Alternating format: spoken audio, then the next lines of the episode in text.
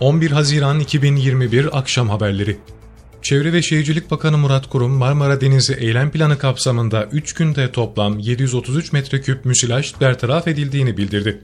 Bakan Kurum Twitter hesabından Marmara Denizi'ndeki müsilaj temizleme çalışmalarına ilişkin bilgi verdi.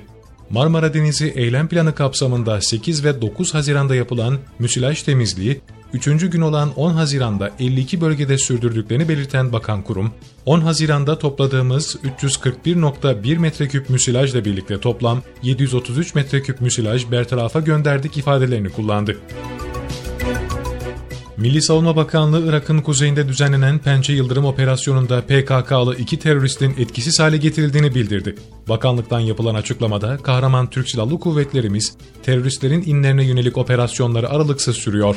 Irak'ın kuzeyindeki Pençe Yıldırım Operasyonu kapsamında tespit edilen iki PKK'lı terörist daha etkisiz hale getirildi ifadeleri kullanıldı.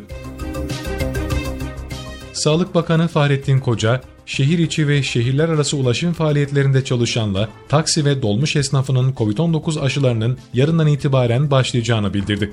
Bakan Koca sosyal medyadan yaptığı paylaşımda şehir içi ve şehirler arası ulaşım faaliyetlerinde çalışanlarla taksi ve dolmuş esnafı da aşı programımıza dahil oluyor.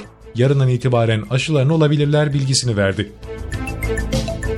Sanayi Üretim Endeksi Nisan'da aylık bazda %0.9 azalırken yıllık bazda %66 artış gösterdi.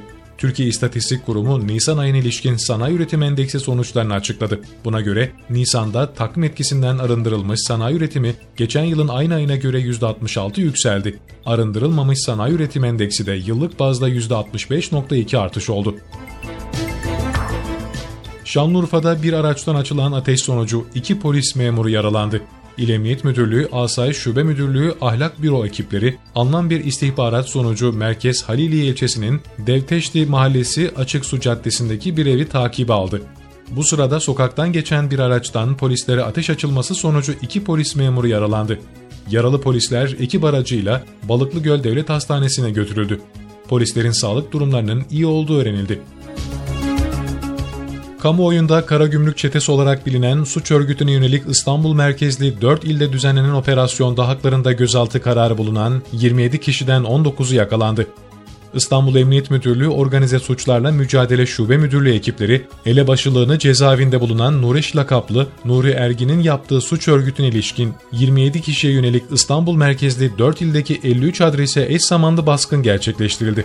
Operasyonda zanlılardan 19'u gözaltına alındı. Şüphelilerin emniyetteki işlemlerinin sürdüğü firari 8 zanlının yakalanması için çalışıldığı bildirildi.